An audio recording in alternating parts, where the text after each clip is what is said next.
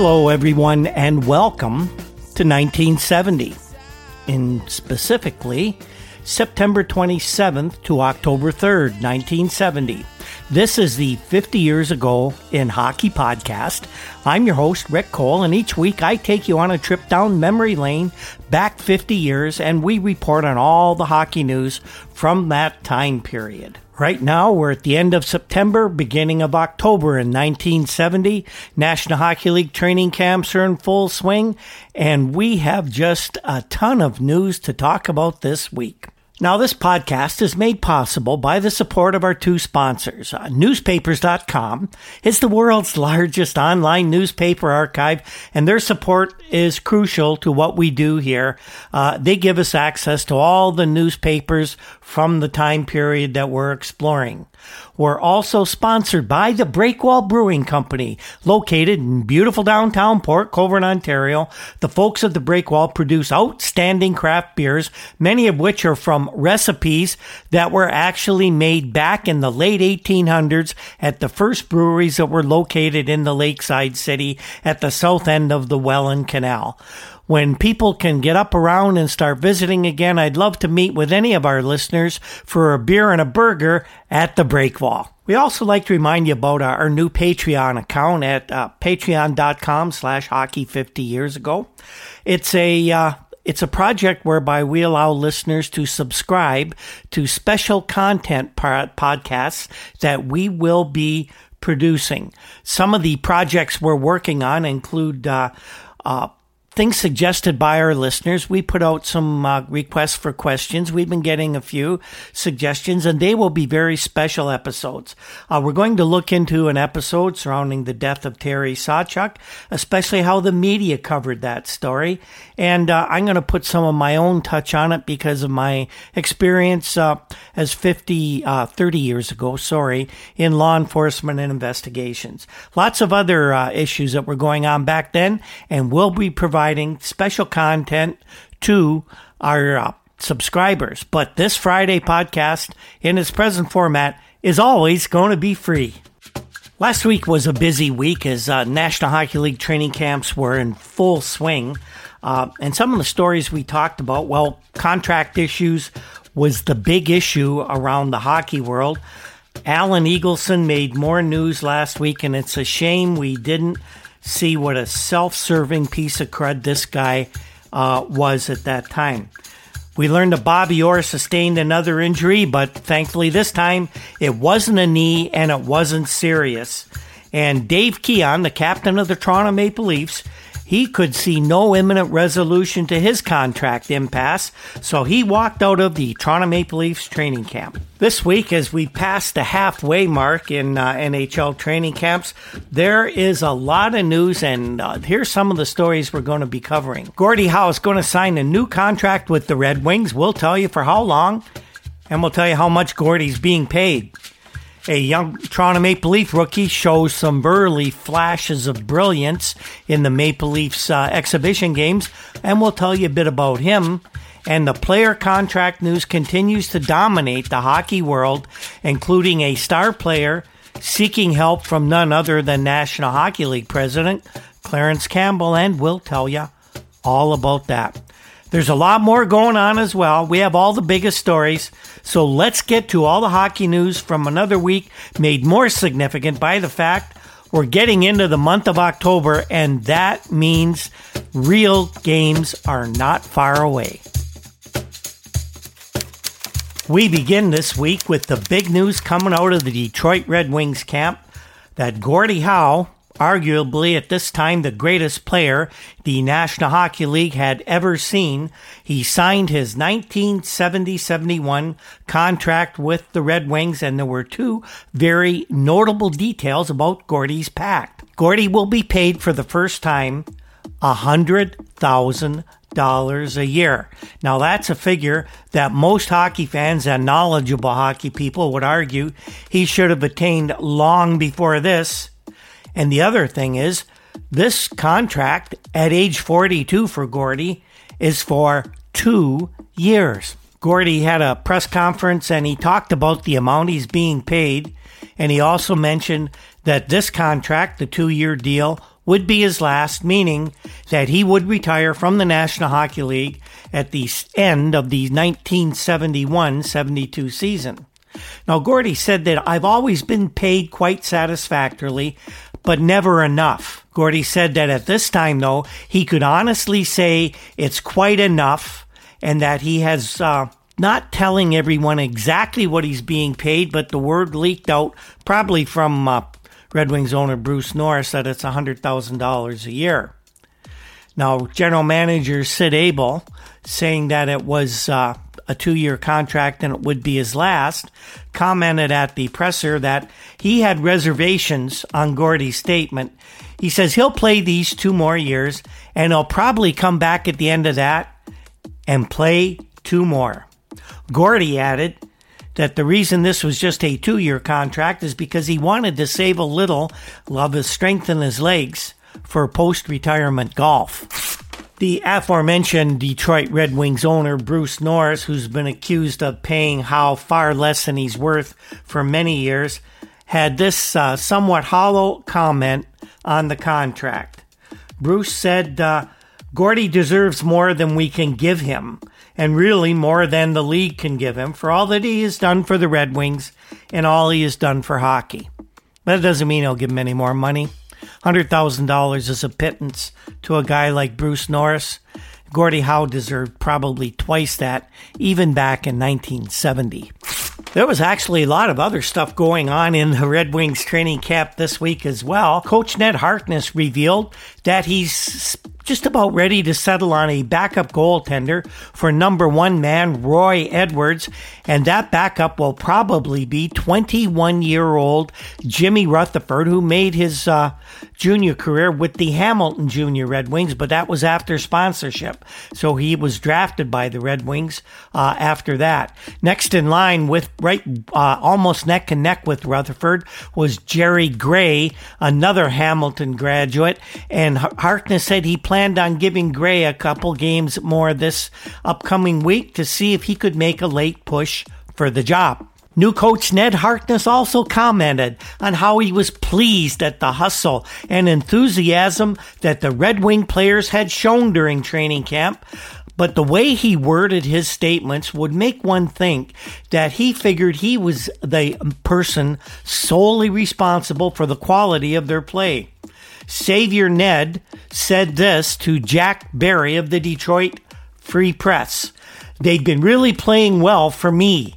They've really been hustling and skating. It's training camp, Ned. They're fighting for jobs. They all ought to be doing that, and it's not because of you. But Ned Harkness, as history would reveal, really had a skewed version of what hockey should be all about, and we will cover that as time goes on over the next couple years. Harkness, uh, in a conversation with Jack Barry of the Detroit Free Press, one of the best hockey reporters in the 1970s, uh, he, he told Barry that he planned on continuing with this uh, uh, strange plan of using Gordie Howe as a defenseman. And he said he's going to keep six rear guards on the Red Wings roster. That means one of Bob Falkenberg or Jerry Hart is going to make the team. And it looks like first round draft pick Serge Lajeunesse, who played for the Montreal Junior Canadiens last year, looks like he's made the team as well. He's been hitting and uh, been very robust in his play, and he's been used both on the wing and as a defenseman, which is how the Montreal Junior Canadiens used Lajeunesse last year as a first round pick. He's given a good shot at sticking with the Red Wings right off the bat. Harkness also praised the work of centers Freddie Speck, Rick McCann, and Al Karlander. Not really familiar names to Red Wings fans, but they're vying for a final center spot. Uh, there were actually two spots, but Garry Unger has recovered remarkably well from that severely bruised back. He's returning to workouts this week, so that means there's just one spot left on the Red Wings for those three to make the team. Karlander uh, is a college player and has shown well in uh, trials with the Red Wings, and he's given the inside track at that final Red Wings uh, spot. And one more item from the Red Wings. They got some good news this week on defenseman Dale Rolfe. On the weekend, uh, Dale suffered what appeared to be a very painful back injury at the time, and it was feared that, uh, according to trainers, Dale had, quote, slipped the disc. X rays, however, were negative in that respect, and treatment over the weekend from uh, a chiropractor uh, seemed to get Dale back in shape, and uh, he was on the ice as the week began and looking very strong on the Red Wings blue line.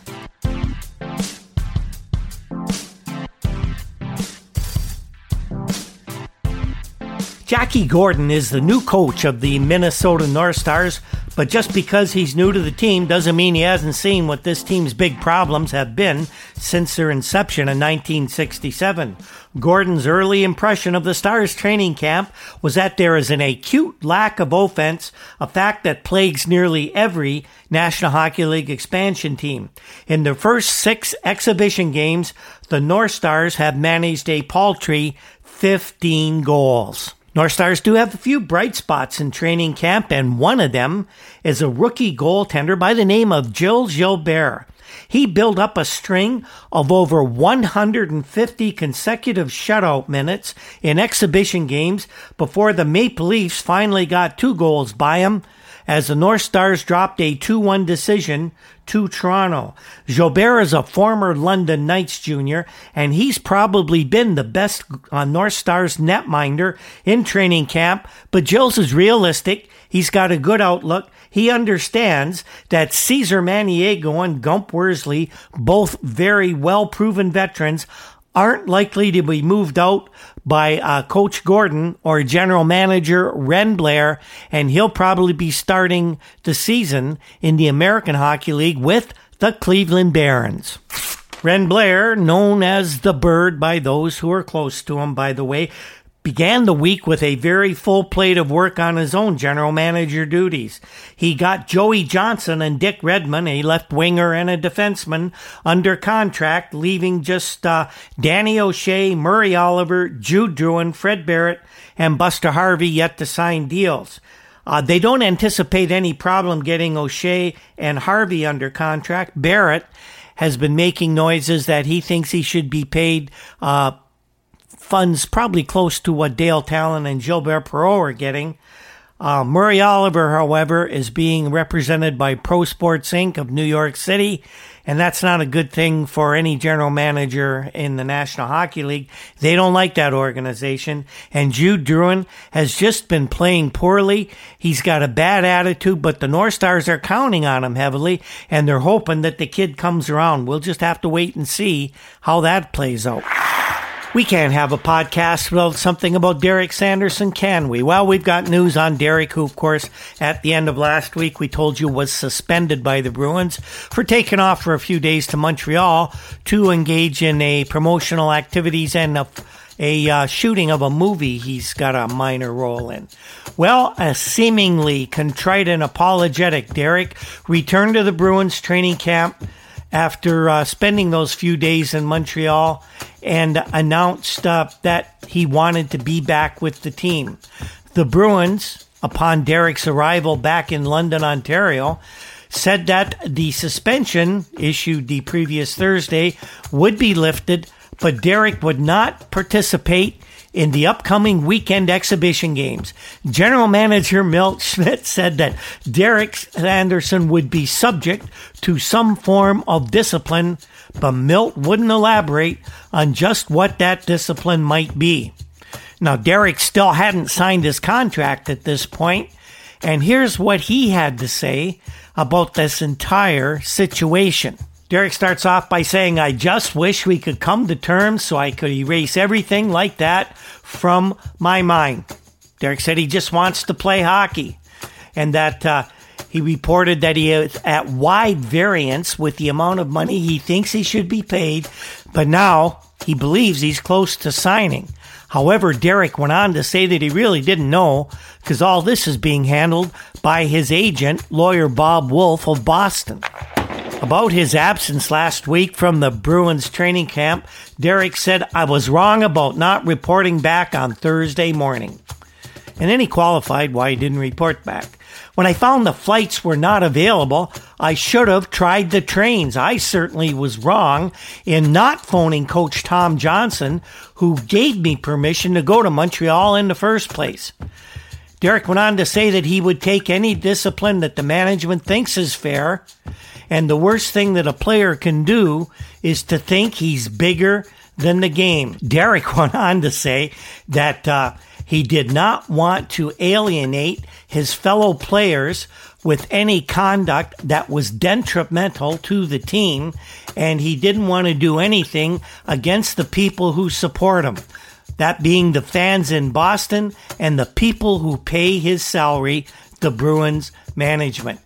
But then, in true Derek Sanderson style, he ended his statement to say, I don't want to cause any more aggravation but I can't completely, absolutely guarantee that. And then he walked off the podium with a smile. I don't know how sincere Derek Sanderson's really be with all this. I don't know if he even believes himself anymore. Well, the Bruins coach Tom Johnson, uh, with the rest of his team that's not named Eric Sanderson, Tom is really very happy with his goalkeeping so far in training camp.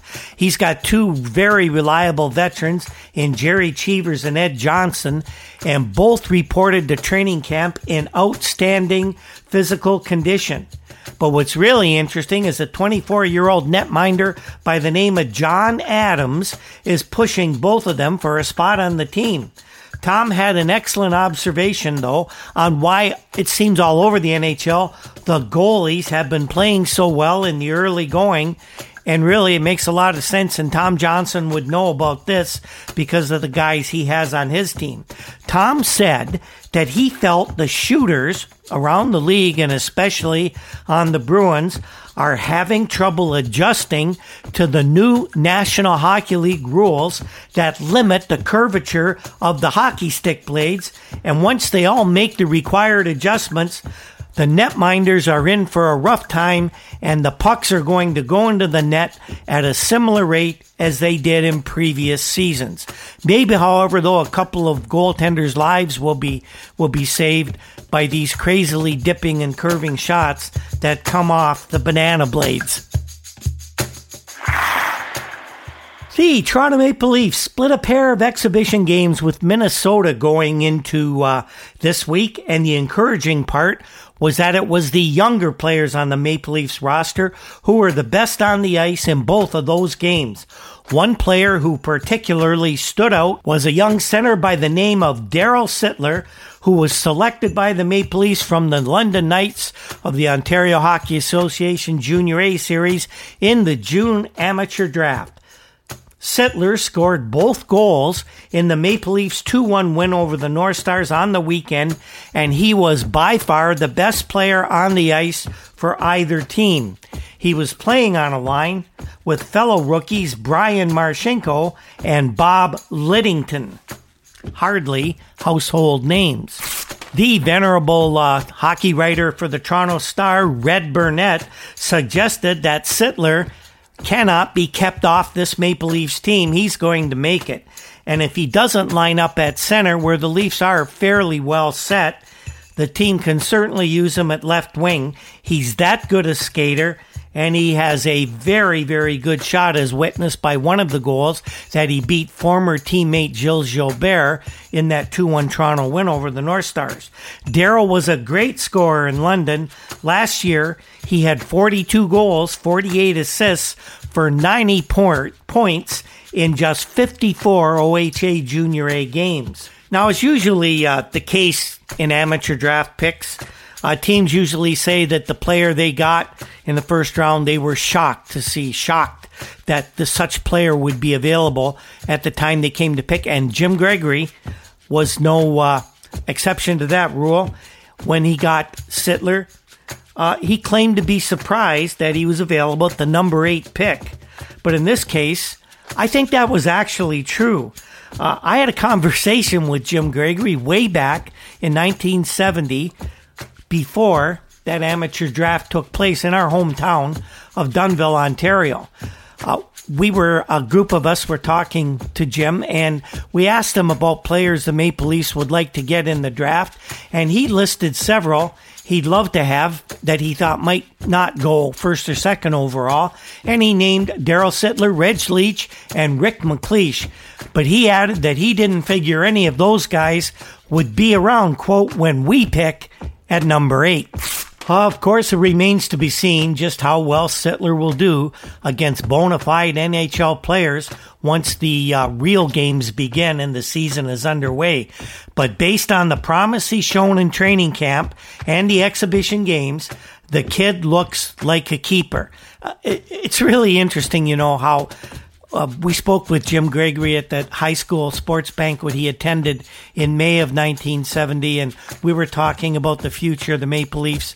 We didn't know where the Leafs' uh, fortunes were going. We were all mostly Toronto fans. We had high hopes for Toronto and for hometown boy Jim Gregory, but this is a guy, an excellent pick that Gregory made in that draft still with the Maple Leafs, sort of, I guess. Uh, the National Hockey League continued to experiment with that new free face-off rule that no one, especially the goalkeepers, seems to like. One of the games in which the experiment was to continue was a Maple Leaf exhibition game coming up this week, and it seemed that that was one that veteran goalie Jacques Plante was scheduled to be between the pipes for the Maple Leafs. Jacques said he had no intention of going along with this particular silly new feature that the National Hockey League wants to introduce into its game. Plante told several hockey writers this week that if the new rule is called against the Leafs and a free faceoff is awarded to the opposing team while he's playing, he will simply step aside and vacate the net he's defending. You know, I really hope that it comes to that in one of these games, and I'm praying that somebody gets footage of it. Plante was very talkative this week, but then again, if you know Jacques Plante, when is he never very talkative? Well, he also revealed that his long-standing issues with the air quality in Toronto is still giving him problems. Jacques says he's scheduled to enter a Toronto hospital later in October to undergo testing to try and isolate the specific cause of the aggravation of his asthmatic condition. There is some news on the Dave Keon contract impasse as well for this week. In a very interesting move, Dave telephoned National Hockey League President Clarence Campbell in order to receive some sort of assistance in revolving his differences with the Toronto Maple Leaf Hockey Club. Now, Dave has been asking for $125,000 a year. Campbell was in Toronto to take part in arbitration hearings for about a half dozen NHL players. Keon wouldn't elaborate on what he talked to Campbell about, only saying that he wants to meet personally with Clarence and he wants to speak to him unofficially, which I think means off the record and nothing that uh, would be discussed would be binding on either side. Dave did say that he would submit to arbitration, but only if certain conditions, which he declined to specify, would be met. Keon hadn't spoken to Leafs general manager Jim Gregory for over a week at that point, but by the end of the week that we're covering now, Thursday to be exact, Dave returned to the Leaf workouts, although he did not sign a contract right away. The Toronto Star's Frank Orr said that Dave was very close to signing a new deal with the Leafs, but no contract by the weekend had been agreed upon by either side. By the way, uh, those four are actually six players that were in Toronto to uh, have their arbitration cases heard. Uh, they uh, four of them had were settled on Wednesday.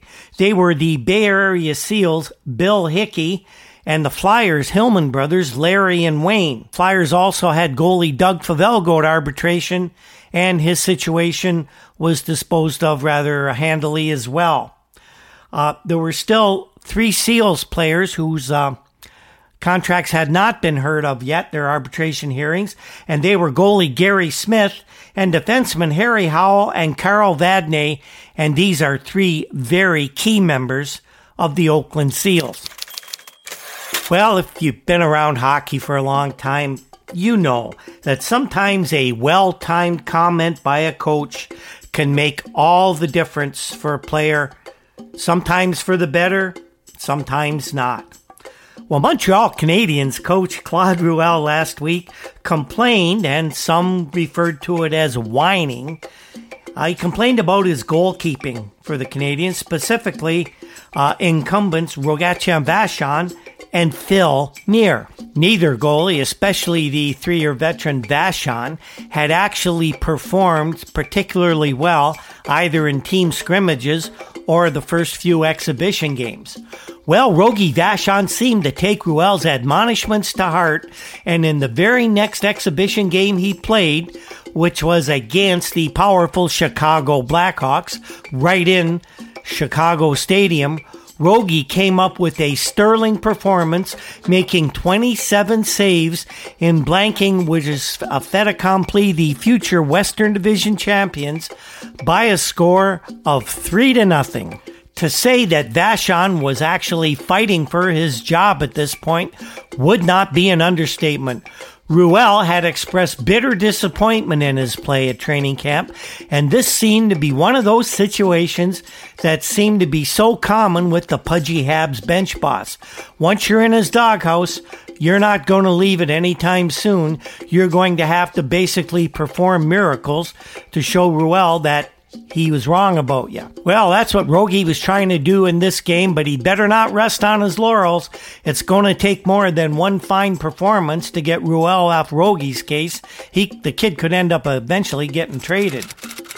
And if you were in uh, Montreal and at the Canadiens workouts and training camp, you saw a big gangly kid playing goal for the Canadiens. Ah, that goalie is the former Canadian national team, former Cornell University netminder, Kenny Dryden, who's a native of Toronto. Well, he's looked very strong in the Habs workouts so far. They're going to let him play in a couple of exhibition games, and there are some, like Milt Dunnell of the Toronto Star, who feel that this kid could wind up winning the Montreal backup netminding job. Uh, that remains to be seen how a college goalkeeper can fare against NHL shooters, but uh, there are people who are beginning to believe that he's capable of doing the job. One National Hockey League team showing renewed confidence in their training camp was the Philadelphia Flyers. And they even went to the dizzying heights of defeating the Stanley Cup champion Boston Bruins in an exhibition game. General manager Keith Allen, always an optimist, was actually being quite realistic about the team's prospects this season. After uh, discussing the improvements in his team at the uh, Quebec City training camp of the Flyers, Ed Conrad of the Philadelphia Daily News asked him if there was any chance, after beating the Stanley Cup champions, that the Flyers could capture that elusive trophy this season. Well, Keith just rolled his eyes. He looked skyward, not even dignifying the query with a response. Allen, along with all the other Western Division general managers, realizes the Chicago Blackhawks moving to the West this season are going to be in first place and that the other teams are just battling for other playoff spots. But in defense of Ed Conrad, that question wasn't that far out of place. It was asked right after they'd beaten the Bruins 2 1 and, and showed excellent defense against that Boston club. I just don't think that Eddie Conrad quite anticipated the response or lack thereof that he was about to receive from Keith Allen. Out in Calgary, Alberta, where the Vancouver Canucks expansion team is conducting its training camp, it seems like team management was getting a bit frustrated over not being able to win a lot of exhibition games. Now you got to remember they're in their first year. Nobody expects them to perform uh, very much of anything this year. But general manager Bud Poile and coach Hal Laycoe were still preaching patience, and that more than anything was what Vancouver fans would have to uh, have for this first season in the NHL. Coach Laycoe did have an interesting kid line in one exhibition match. He had general manager Bud Poile's son David line up at center between a couple of guys by the name of Brent Taylor and Billy McFadden. While they weren't completely uh, out of place, realistically, none of these three players had much of a shot at making the Canucks at this point in their career or the Canucks' history. As the uh, training camp progressed, there were a couple of disturbing, uh, disappointing, I guess, notes that uh, came across Coach Laycoe's desk and General Manager Poile's attention was drawn to. Uh, first draft pick Dale Tallon, heralded as a budding superstar, was not going to be the instant success that Gilbert Perreault seemed destined to become in Buffalo. Tallon was being used at center and then all of a sudden he was shifted to left wing, and uh, that's where scout Peanuts O'Flaherty, the Canucks actually chief scout, who was mainly responsible for looking at uh, Tallon, Peanuts O'Flaherty says that's where Tallon will eventually line up in the National Hockey League.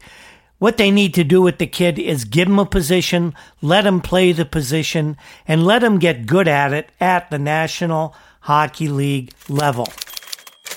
At the those arbitration hearings we told you about, uh, NHL President Clarence Campbell was asked about how he thinks the Canucks will do in their first season. And here's what Clarence had to say. Vancouver will have the most spectacular start of any new club ever in the NHL.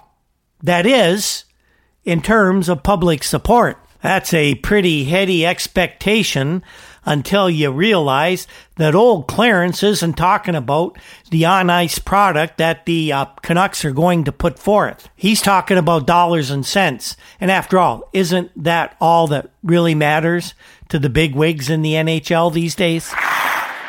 The New York Rangers finally beginning to make progress with their four holdouts. Brad Park, Walter Tkaczuk, Jean Ratelle, and Vic Hadfield all finally agreed to contract arbitration. Actually, we mentioned last week that Park and Tkaczuk had agreed, and the other two veterans, Ratelle and Hadfield, uh, decided that they would take part in the process this week as well. But the contract talk continued to dominate the hockey news. More than a couple of sports writers were now in the habit of blaming the large contract of former Maple Leafs and now Rangers defenseman Tim Horton for all the trouble. Horton, a year ago, agreed to a contract with the Maple Leafs calling for at least $80,000 for two years. Uh, the Maple Leafs found it necessary to trade Tim to the Rangers at the March trading deadline as they began to rebuild that faltering hockey team. New York writers uh, cited the large remuneration given to Horton as the basis for the exorbitant demands made by the four Ranger holdouts and other NHL players. But general manager Emile Francis disputed that notion emphatically, and he spoke to an Ottawa columnist Bob Meller, and he talked about what really was going on with the four holdouts. Francis' initial statement to Meller said about Pro Sports Inc., who represented those four Rangers, quote, those guys are leeches, just leeches, that all. And that's what I told them when I threw them out of the office and told them to take off, although I don't think Emil used the word take. Francis then told Bob Meller that even the four players that were represented by Pro Sports had a disdain for the company, pointing out the fact that the four did not choose anyone with anything to do with Pro Sports to represent their side in the arbitration hearings. And he says that tells you something, according to uh, his version of the events. What the cat doesn't mention is that all four knew that if anyone from pro sports were chosen by them, the arbitration deal would be off. Francis would never agree to that. Francis said that pro sports uh, gained influence over the players long before Tim Horton came to the Rangers.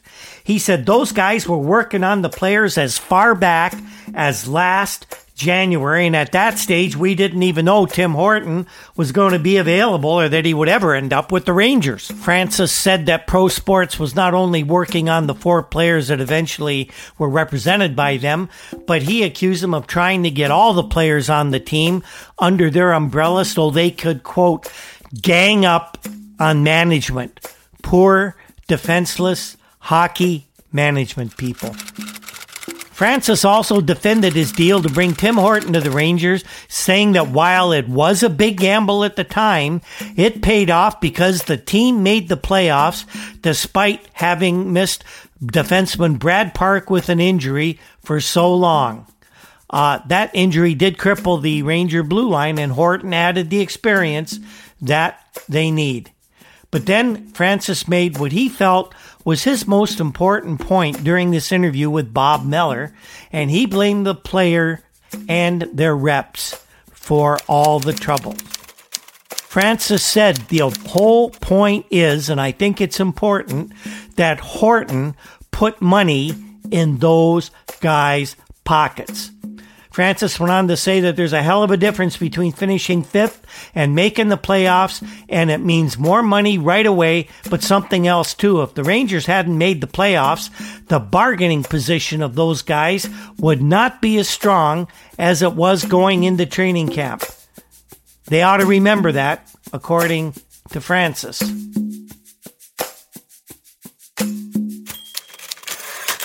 And one more tiresome note. It's tiresome for me talking about contracts, at least uh, contract disputes.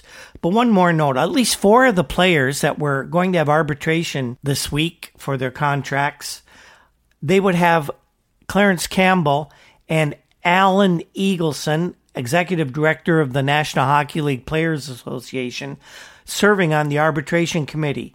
That would mean those two men would have to come together and agree on a proper contract for a player. You have to wonder how those two guys, supposedly on directly opposing sides of the arguments, could possibly come together to agree on what a player should be paid. If you know Clarence Campbell, you'd have to be reasonably assured that he would be very reticent to back down on what he figures any player is worth. So maybe it would be Eagleson who would be more inclined to see things the owner's way. This might have seemed like a good idea at a time. In fact, it did seem like a good idea at a time. But again, with hindsight being 2020, we look back and we have to wonder. And this is the kind of contract news I'd like to report on one player who did agree to his new contract this week, and he's an important one. Goalie Roger Crozier of the Buffalo Sabres. Roger agreed to a two year deal with the Sabres, terms of which, of course, were not released. Crozier was acquired from the Red Wings in that controversial move at the June meetings when the Sabres drafted Tom Webster from the Bruins, who weren't really happy about that, and then traded him to the Red Wings even up for Crozier. Without a top NHL goalie, and Roger Crozier is that, the Sabres would not be very competitive all this year. I went to a lot of those games in the first few seasons in Buffalo, part of a group that had season tickets. And a lot of nights, if Roger Crozier wasn't playing, I almost felt like I didn't want to watch the game. Sabres also got another man under contract this week, or should I say another kid. They signed highly touted first overall pick, Gilbert Perreault. Uh, he signed what was said to be a multi-year contract, probably three years, and they didn't announce the money part, unlike the Vancouver Canucks, who let everybody uh, who would listen know that Dale Tallon was getting over $50,000. Perreault was represented in his contract talks with the Sabres by his brother in law, and apparently he did a good job negotiating a satisfactory deal for the young superstar. Perreault's been playing on a line with fellow rookies Kevin O'Shea and Gerry Meehan. Surrounded by talent like that, it'll be some kind of miracle if this kid can crack double figures in either goals or assists in his first NHL season. Sabres also made a trade this week. They sent Craig Cameron, a right winger who was their 12th pick in the expansion draft, to the St. Louis Blues for another right winger, a fellow by the name of Ronald Chester Goings Anderson. Buffalo fans are familiar with Ron Anderson. He spent a few weeks with the American Hockey League Bisons last summer.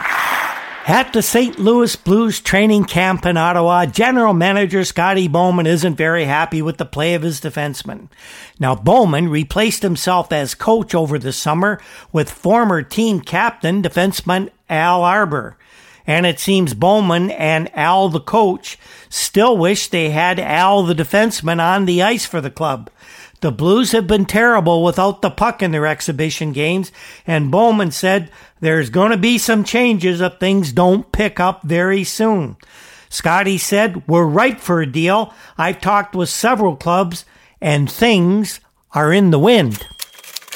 One of those things that could be in the wind would be a deal with the Detroit Red Wings for veteran defenseman Bobby Baun. We told you a while ago about an incident at the National Hockey League's June meetings where Bobby actually overheard his Red Wings executive discussing a trade which would send uh, Baun to the Blues, and Bobby wasn't happy about it.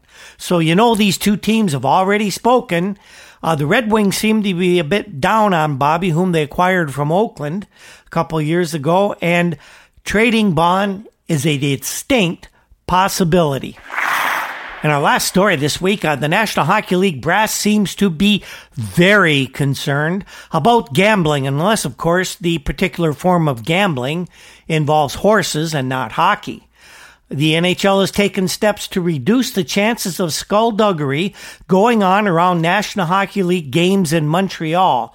Uh, it seems that those entrusted to uh, timekeeping and recording of such things as the times of goals have been monkeying with the official recording of those numbers in order to benefit those whom they know have bought last goal time tickets, uh, sports pool tickets. So Clarence Campbell has now put in a place in Montreal where employees at the forum will rotate their game official jobs and their positions for any particular game will not be announced until the very last minute before the game starts. Yeah, that was really a thing in 1970. Proline anyone?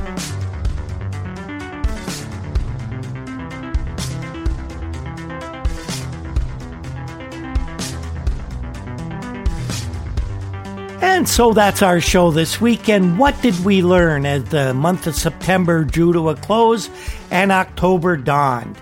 Well, we learned that National Hockey League arbitration involving Alan Eagleson and Clarence Campbell was suddenly okay for both players and owners. We questioned that. Something about it just didn't sit well with us.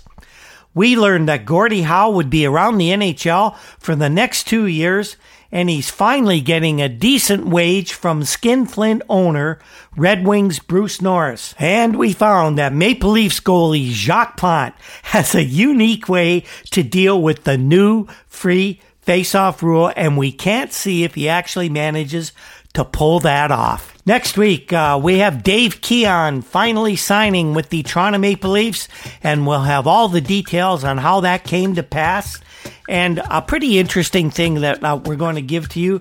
Many of the newsmen uh, covering the National Hockey League as the season was ready to start on October 9th offered their predictions on how the 70 71 season would unfold.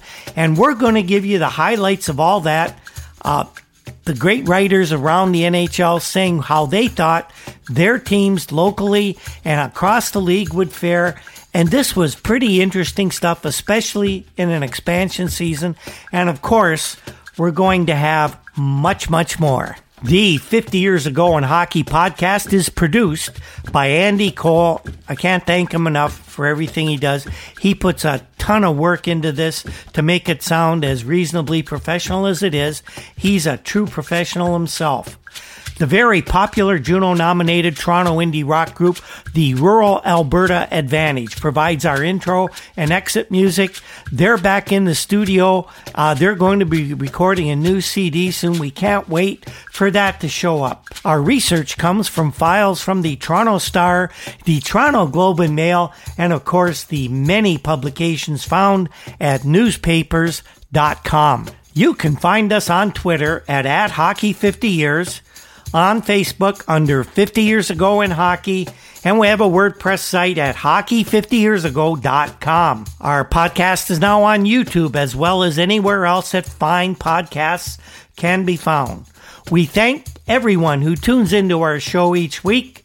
Uh, more editions are being considered, and we'll have news on them as time goes on. We're truly enjoying bringing this to you. Uh, for myself personally, it's kept me going during this uh, last few crazy months that the world's been experiencing. I don't know what I'd do without this.